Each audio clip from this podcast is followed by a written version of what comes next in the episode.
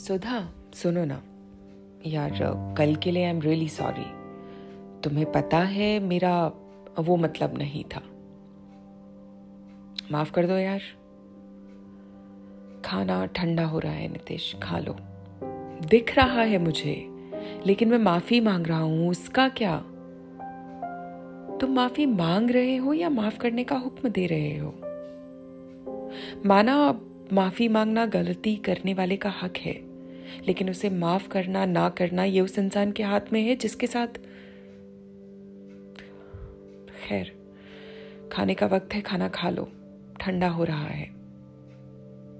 मुझे वक्त लगेगा तुम्हें माफ करने में। शुक्रिया।